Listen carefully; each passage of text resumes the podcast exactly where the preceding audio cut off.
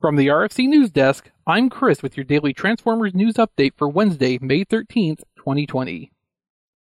It seems like one set of Seacons before Unicron just wasn't enough for Takara Tomy, and an updated God Neptune appears to be in our future.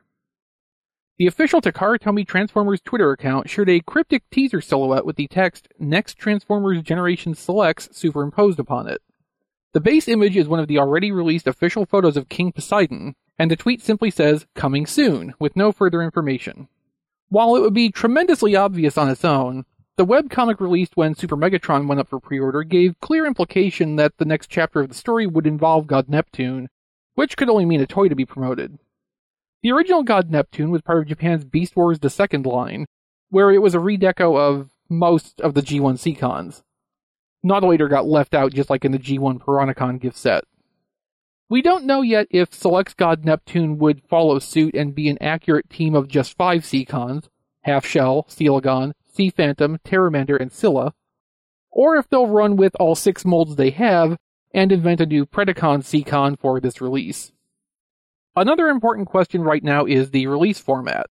Whether it will be all at once as a likely rather expensive boxed set, or once again be a staggered release over a few months.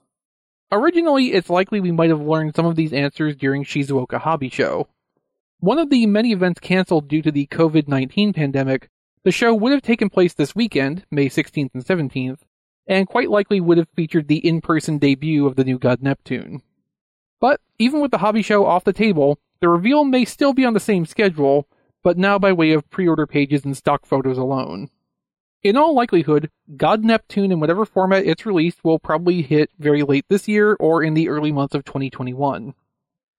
For those playing the hashtag Seacons Before Unicron game at home, we'll just have to hope that Takara Tomy can get this redeco set out before HasLab Unicron is all done and ready to be sent out.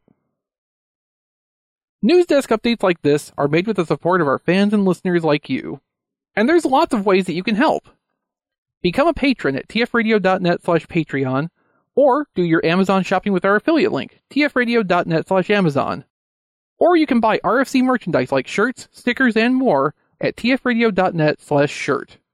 For more daily Transformers news updates and everything else we do, visit tfradio dot net. We record Radio Free Cybertron live every Wednesday night, and you can watch at tfradio.net slash live. And if you want to chat with us during the show, or any time all week long, join our Discord server at tfradio.net slash Discord. I'm Chris, and this has been your Transformers News Update from the R F C News Desk.